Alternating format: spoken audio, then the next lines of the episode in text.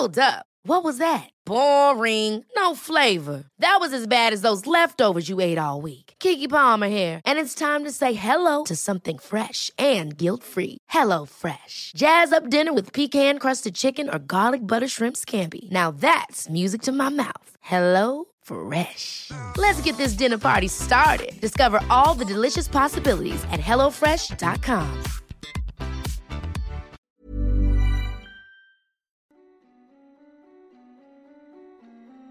Hej och välkommen till Skräckstunden. En podcast för dig som älskar skräck.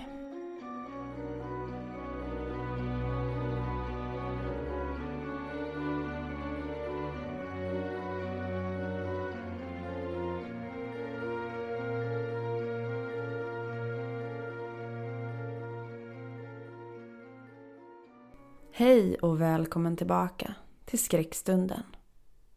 Dagens avsnitt kommer att bli ett litet blandat avsnitt, alltså inte ett helt genomgående tema som vi brukar göra. Jag tänkte börja med att läsa upp en berättelse som heter Besatt, som är inskickad av en lyssnare som kallar sig Sara. Välkommen tillbaka. Nu kör vi igång. Besatt. Jag är ingen vanlig tjej. Jag har erfarenhet av paranormala ting. Jag har mycket fakta om olika saker. Häxor, demoner, vålnader och olika varelser. Jag har hjälpt några med utdrivning av paranormala väsen och brutit några besvärjelser. Jag har också varit en av få som har klarat mig igenom att vara besatt av ett paranormalt väsen. Många tror inte på mig, men jag dömer ingen. Det här är min berättelse. Det hela började med att jag och en vän satt och åt middag en kväll. Vi visste att det fanns ett väsen i närheten då det hela tiden var kallt runt om mig. Men vi valde att ignorera det då det inte har stört oss tidigare. Kvällen närmade sig och vi ville kolla på en film innan det var dags för att lägga sig för natten. Mitt i filmen så stängdes tvn av fast kontrollen låg på bordet. Vi valde att inte förstora upp det så vi satte på tvn igen och fortsatte titta. Efter filmen så gick jag för att borsta tänderna och väl inne i badrummet så blev det kallare än vanligt och jag började svettas, vilket inte var normalt. Hur i all världen kan jag svettas när det är kallt? Det här var nytt även för mig, tänkte jag. Jag tänkte inte mer på det och gick och la mig. På natten vaknade jag av att jag fick känslan av att någon eller något stirrade på mig. Jag kollade runt och fick syn på min vän som satt raklång i sängen och stirrade på mig utan ett enda ansiktsuttryck. Bara de utvidgade ögonen som kollade rakt emot mig. Jag gick sakta upp från sängen och gick in till toaletten och hennes blick fäst på mig. När jag kom tillbaka så låg hon och sov som att inget har hänt. Jag la mig i sängen och började fundera på vad detta kunde vara. Jag kom fram till att det antingen var en väldigt stark vålnad eller en demon, så jag bestämde mig för att ta reda på vad. Jag har gjort en utanför kroppen upplevelse några gånger, men det krävs ganska mycket energi för att göra det. Jag satt i sängen i meditationsställning och började fokusera. Efter ett tag så såg jag mig själv sitta där i sängen och började gå runt i lägenheten. Jag upptäckte att vardagsrummet var kallare än övriga rummen så jag förstod att det här inte längre var en vanlig vålnad. Ju längre man är ifrån sin kropp, ju svagare blir energin man använder. Så jag gick tillbaka till min kropp. På vägen dit såg jag ett par blodröda ögon stirra på mig från bokhyllan i vardagsrummet. Jag ville gå dit, men min magkänsla sa att det var en riktigt dålig idé, så jag lät bli och gick in till min kropp igen. När jag öppnade ögonen var min vän vaken och undrade om jag var sjuk. Jag tittade frågande på henne och hon konstaterade att jag var blek som ett lakan i ansiktet. Jag berättade för henne vad jag hade sett och hon trodde mig. Hon ville ta dit ett medium men jag sa att jag ville forska lite mer vad det här är innan vi tog dit någon annan, vilket hon godkände. Vi gick upp och åt frukost och när vi satt i köket så började lampan som hängde ovanför bordet plötsligt gunga och trillade ner på bordet och lampan gick sönder. Glaset från lampan låg i spillror och jag kunde se i min spegelbild att mina ögon var blodröda så som jag såg kvällen innan. Jag sprang in i badrummet för att kolla igen i spegeln men då var allt normalt. Mina ögon var gröna igen. Jag tog ett djupt andetag och andades ut igen för att lugna nerverna. Även om jag är van vid det paranormala så var det här något jag aldrig hade varit med om innan. Under dagen var allt normalt och jag tänkte inte så mycket på händelserna som hade inträffat. Kvällen närmade sig och vi satt i köket och spelade spel vid köksbordet. Köket började bli kallt igen och vi gick för att hämta filtar för att kunna spela klart. När vi hade spelat en stund så kände jag en otrolig smärta i hela kroppen. Som att hela kroppen brann i lågor och jag slängde mig på golvet och började rulla samtidigt som jag skrek av smärta. Min vän lämnade lägenheten och mig av ren skräck. När den brinnande smärtan hade lagt sig så skulle jag resa mig upp men insåg att jag redan var i vardagsrummet. Jag såg hur mina händer letade efter något i bokhyllan men jag visste inte vad. Jag kunde inte styra min egen kropp men jag såg allt som min kropp gjorde. Jag insåg ganska snabbt att det inte bara var jag som var i min kropp utan något annat också och jag kunde inte göra någonting. Jag iakttog allt som den här varelsen gjorde. Den tog en bok från bokhyllan och la på golvet. Och en till, en till, en till och en till. När den var klar så hade den bildat mitt namn med böckerna på vardagsrumsgolvet. Jag blev helt stel från insidan. Hur i all världen kunde den veta mitt namn? Jag kände hur jag log, fast det inte var jag. Jag såg hur min kropp gick mot köket och drog fram en stor kökskniv ur lådan. Jag kände hur paniken växte fram och ilskan över att ha tappat kontrollen över min kropp. Jag återtog kontrollen över min kropp och drev ut det som fanns i mig. Den tog enorm kraft och jag tappade balansen och föll bakåt. När jag låg där på golvet så såg jag hur den här varelsen försvann. Jag reste mig upp och kollade mig omkring men allt såg normalt ut. Jag vet inte hur jag lyckades driva ut den på egen hand. Jag hade väl tur, antar jag. Jag insåg också att min väninna inte hade kommit tillbaka så jag ringde henne för att kolla så att hon var okej. Jag berättade vad som hade hänt och berättade också att all min energi är slut. Jag kan inte röra mig eller prata ordentligt. Jag pratade som att jag var riktigt full och balansen var densamma som talet. Jag var fortfarande blek när min väninna kom hem. Hon bad mig ta tempen för att kolla om jag hade feber. Normalt sett är jag varmblodig och har normalt 37 grader i kroppen. Men efter den händelsen så är min temp på 36 grader normalt och jag fryser nästan jämt och är alltid kall på händer och fötter. Idag håller jag inte längre på med det paranormala eller förbannelser och lever ett så normalt liv som möjligt. Jag tycker mig fortfarande se väsen och kan känna av om det finns en annan slags energi i samma rum som jag befinner mig i. Här kommer min berättelse som jag lovar att dela med mig av. Hoppas du använder den i din podd. Med vänlig hälsning, Sara.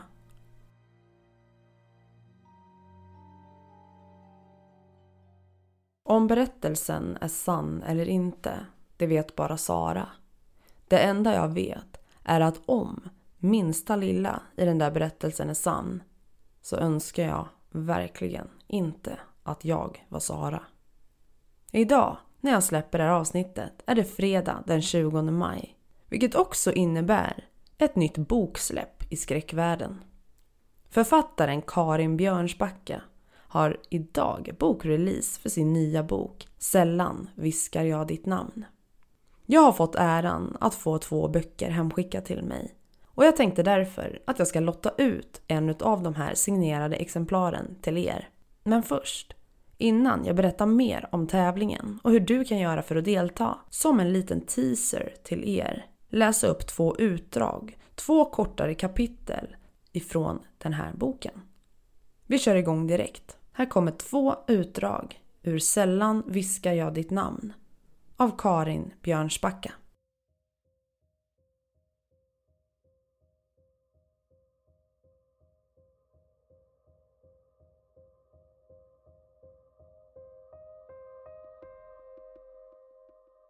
Björn Juli 2010 Det första som slog honom när han hade klivit in i det lilla torpet var hur tyst det var där inne. Endast ett svagt surrande hördes och Björn kände genast igen ljudet som kom ifrån luftvärmepumpen som satt i den lilla farstun. Han stannade upp på dörrmattan och såg sig sakta omkring i rummet utan att veta exakt vad det var han letade efter. Plötsligt hördes ett svagt gnisslande ljud och dörren till det lilla trapphuset i ena hörnet av farstun gled sakta upp. Under några sekunder stirrade Björn på den halvöppna vindsdörren. Han svalde sedan torrt en gång och tog några försiktiga steg framåt. Med en darrande hand ställde han sakta upp dörren på vid gavel och tittade sedan noggrant uppför trappan. Även om han inte kunde se den minsta tillstymmelse till rörelse visste Björn att någonting väntade på honom där uppe i mörkret. Helst av allt ville han bara gå ut ur stugan för att aldrig mer återvända. Men han visste att det inte var något alternativ. Han var tvungen att fortsätta. Den smala, branta trappan knarrade under hans fötter när han sakta tog sig upp för trappstegen.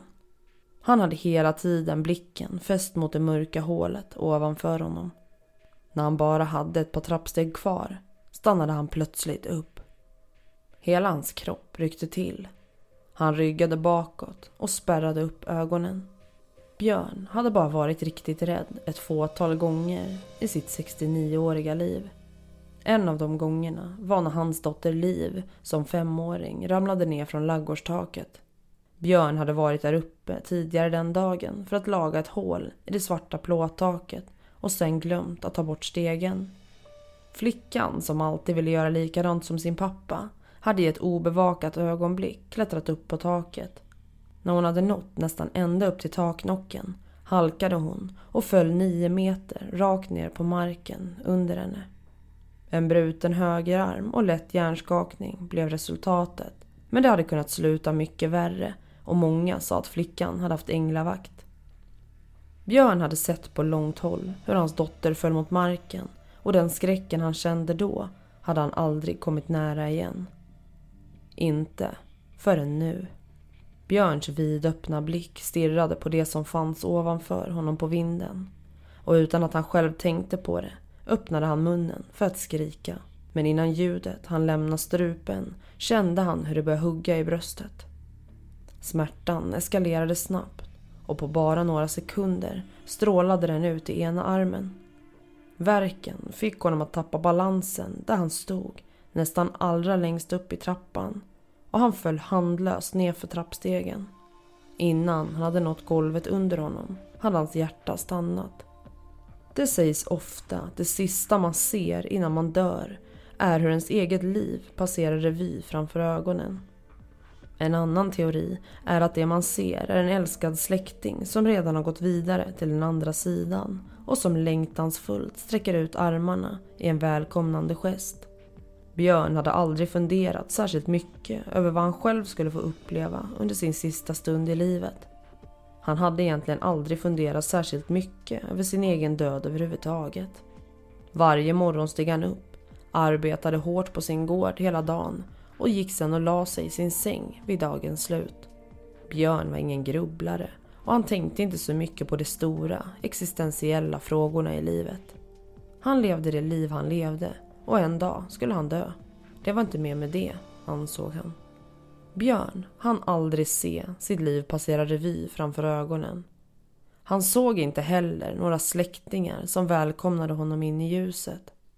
Det enda han såg under sin allra sista stund i livet var den fruktansvärda syn som mötte honom på den mörka vinden ovanför.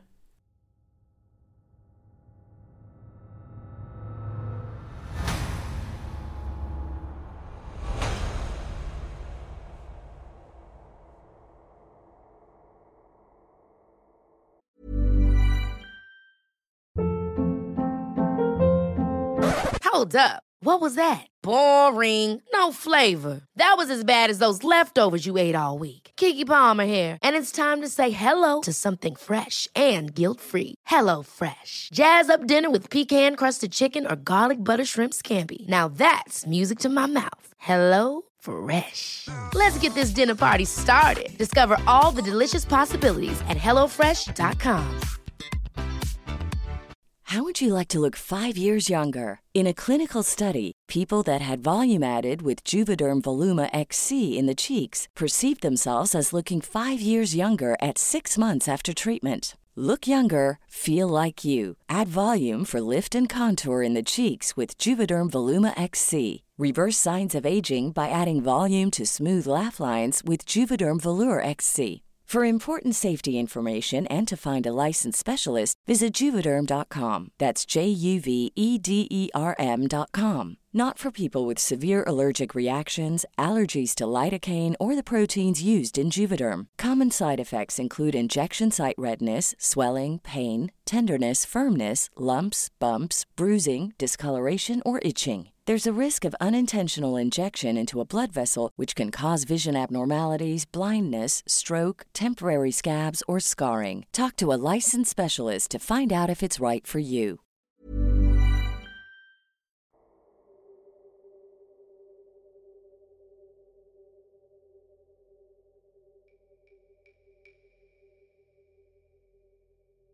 Oktober 2010. Liv. Hon var osäker på om det var hennes onda rygg som hade väckt henne eller om det var ljudet av ytterdörren som stängdes. Kanske både och, tänkte Liv och reste på sig samtidigt som hon grimaserade till lite. Efter att ha sovit på soffan de senaste veckorna så började hennes rygg och nacke protestera. Den vita soffan var visserligen väldigt snygg och tämligen bekväm att sitta i. Men att sova i den var inte att rekommendera. Det var ingenting som hon eller Mikael hade planerat att göra heller när de två år tidigare hade köpt den tillsammans på det stora möbelvaruhuset. Han åkte in lite tidigare idag, tänkte hon när hon kastade en blick på väggklockan som visade strax före sju. Med halvöppna ögon och släpande steg drog hon täcket och kudden efter sig in i sovrummet och slängde dem på sängen. Hon kröp ner i den breda, mjuka dubbelsängen och kände med ens hur kroppen slappnade av. Det var stor skillnad mot att ligga i den hårda soffan. Men i huvudet malde tankarna och efter någon halvtimme gav hon upp hoppet om att somna om och klev istället upp. Med en kopp te och lite fil framför sig uppdaterade hon sig om vad som hade hänt i världen under det senaste dygnet. I alla fall enligt den stora kvällstidningen som hon med slö hand scrollade sig igenom på laptopen. Liv sneglade då och då på högen med papper som låg intill datorn. Längst upp låg det senaste brevet från juristfirman. Hon suckade. Helst av allt ville hon bara strunta i brevet och vad det innebar att hon var tvungen att göra. Men hon var den som måste ta tag i det hela. Det visste hon. Efter att hennes pappa hade gått bort fanns det bara hon kvar. Utan några syskon eller andra arvtagare var det hon som ensam hade ärvt Kolartorpet. Hon hade länge skjutit upp att åka hem till sin barndomsgård för att rensa ut allt inför försäljningen. Men nu fanns det inte längre någonting att skylla på. Tiden hade runnit ut. Eller pengarna, rättare sagt. Hon hade inte längre råd att bo kvar på gården och eftersom hon själv inte skulle bo där så var hon så illa tvungen att sälja den gamla släktgården. Liv kände sig snarare som 20 än de 28 år som hon faktiskt var. När man var 28 skulle man vara gift, ha barn, ett fast jobb och en bostad. 28 år var en vuxen ålder. Man var inte arbetslös, nybliven singel och blivande bostadslös. Det var i alla fall vad hon hade föreställt sig när hon var yngre. Hon hade varit arbetslös i några månader nu. Ända sedan hon fick gå hem från sitt arbete på IT-företaget den där torsdagen i maj. Finanskrisen hade tagit allt större tuggor av världens ekonomi och till sist hade den bistra verkligheten nått även den svenska IT-branschen. När hissdörren slog igen framför näsan på Liv och hon lämnade det sjunde våningsplanet bakom sig för allra sista gången så kände hon sig både arg och ledsen Men kanske mest av allt vilsen. Hon som hade trott och hoppats på att bli långvarig där i receptionen. Vad skulle hon göra nu? Liv bläddrade lojt i högen med alla papper om gården samtidigt som hon tog en klunk av teet. Hon ställde raskt ner koppen igen medan hon grimaserade. Motvilligt svalde hon ner drycken som inte bara hade hunnit kallna utan dessutom smakade beskt. Typiskt. Hon hade glömt att lägga i socker igen. Hon som alltid var så noggrann och ordentlig hade blivit så avtrubbad av den senaste tidens sömnbrist. Numera kände hon sig mest som ett vandrande vrak med suddiga tankar. Visst hade både arbetslösheten och hennes pappas död orsakat både en och annan sömnlös natt. Men den största anledningen var det fruktansvärda. Det som Liv helst av allt inte ville tänka på men som upptog större delen av hennes tankar. Dag som natt. Det avlägsna ljudet av barn som stojade och skrek vid den närliggande förskolan trängde in i hennes tankar. Det högg till i bröstet och tårarna började bränna bakom ögonlocken. Men istället för att låta dem tränga fram reste hon raskt på sig och gick ut i köket för att diska av frukostservisen. Hon tänkte inte låta tankarna på det fruktansvärda ta över. Inne i förrådet stod två resväskor som hon och Mikael hade införskaffat ett par år tidigare. Men ända sedan resan till Teneriffa hade de stått orörda där inne i mörkret. Varje gång Liv såg dem blev det som en påminnelse om att hon och Mikael aldrig mer skulle göra en resa tillsammans. Hon tog fram väskorna och började sedan plocka fram det hon skulle ha med sig.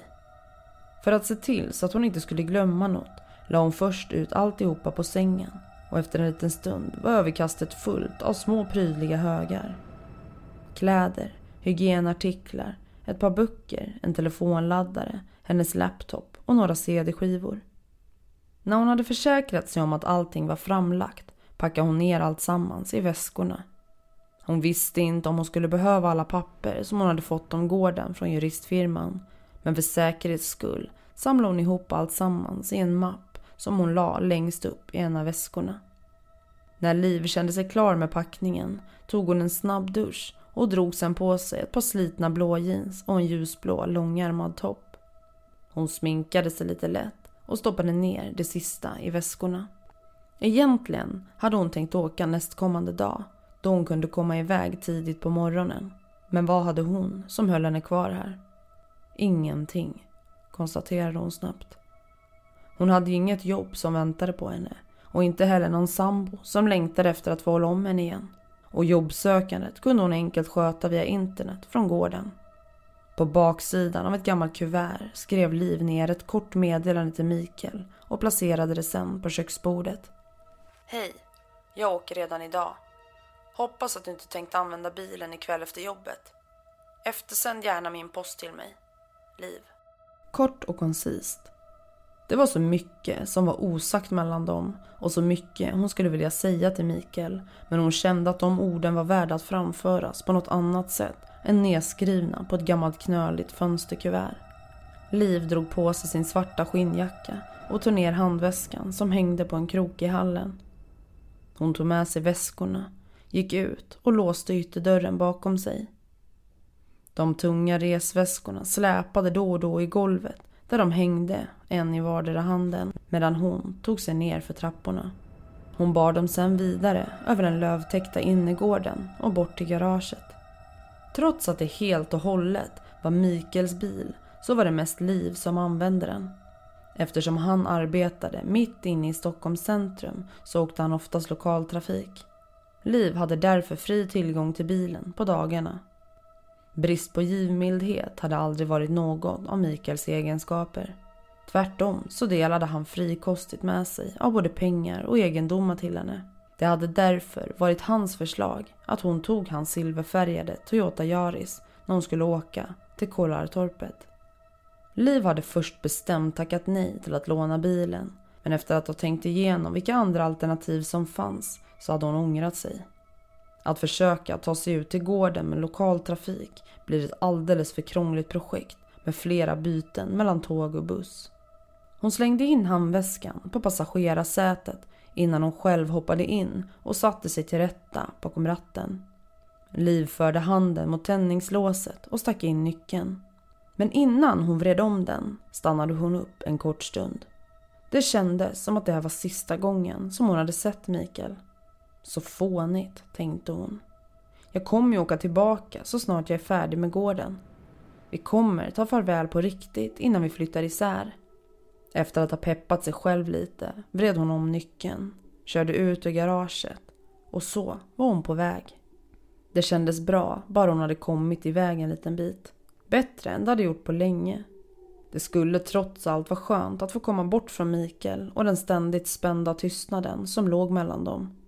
Komma ut på landet och få vara för sig själv. Inte behöva bära en mask eller hålla muren uppe jämt. Få tänka och bearbeta i fred. Det skulle också vara skönt att få allting klart med gården och kunna lägga hela den biten bakom sig. Att bryta upp med Mikael och lämna sitt förflutna bakom sig var den nystart som Liv kände att hon behövde för att kunna gå vidare. Hon måste bara komma fram till vad hon skulle göra nu. Även om hon inte visste vad hon skulle göra härnäst så tänkte hon i alla fall bo kvar i Stockholm.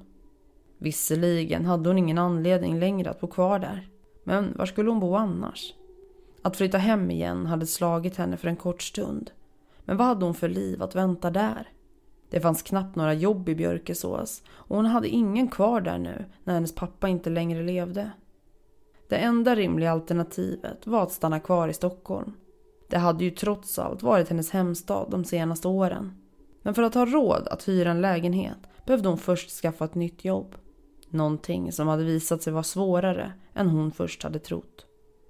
Även om hon aldrig hade sagt det till honom så var hon väldigt tacksam över att Mikael lät henne bo kvar i lägenheten medan hon försökte hitta en lösning för framtiden. Liv körde upp på motorvägen och fick snabbt upp hastigheten på den lilla silverfärgade bilen. Hon hade alltid tyckt om att köra bil och speciellt att kunna åka fort. Ju fortare hon körde desto starkare blev känslan av att hon lämnade allt det svåra och tunga bakom sig. På sidorna om vägen flöt landskap och hus samman till en enda suddig dimma och för en liten stund fanns det bara hon, bilen och vägen framför henne. Men vad Liv inte visste när hon susade fram på motorvägen var att i samma ögonblick som hon hade stängt dörren till lägenheten så blåste en kylig oktobervind genom Bergslagens djupaste skogar. Den ven mellan björk och gran över rotvältor och mossiga stenblock. Till sist nådde den fram till en övergiven gammal gård som låg gömd djupt där inne bland träden. Det var som om vinden blåste liv i gården igen och talade om för den att någon var på väg dit.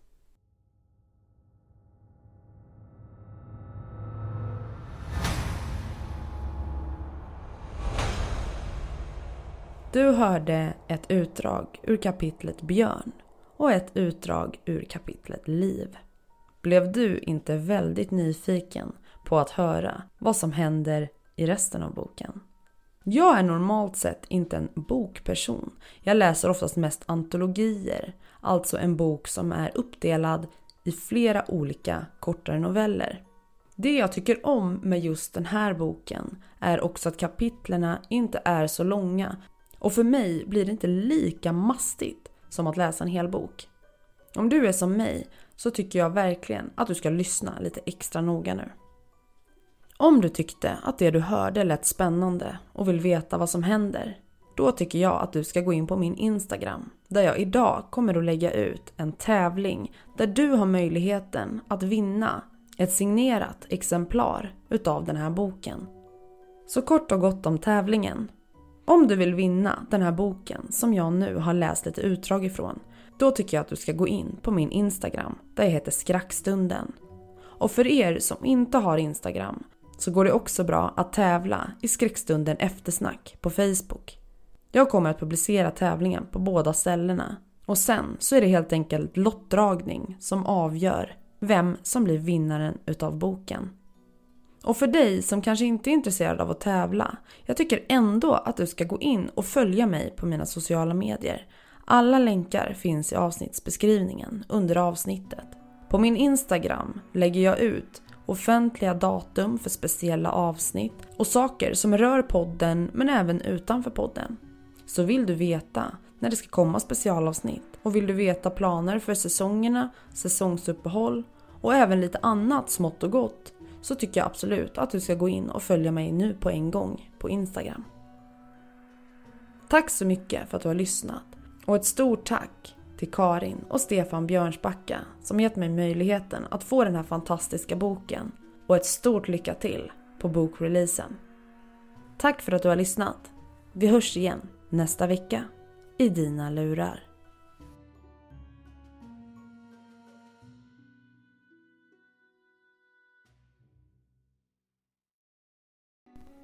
Du har lyssnat på Skräckstunden en podcast som får ditt blod att frysa till is.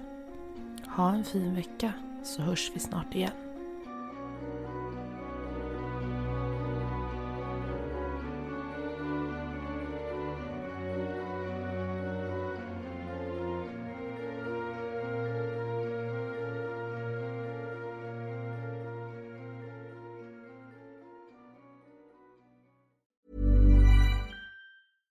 On a budget Quality is non-negotiable. That's why Quince is the place to score high-end essentials at 50 to 80% less than similar brands. Get your hands on buttery soft cashmere sweaters from just 60 bucks, Italian leather jackets, and so much more. And the best part about Quince, they exclusively partner with factories committed to safe, ethical, and responsible manufacturing. Elevate your style without the elevated price tag with Quince. Go to quince.com slash upgrade for free shipping and 365-day returns.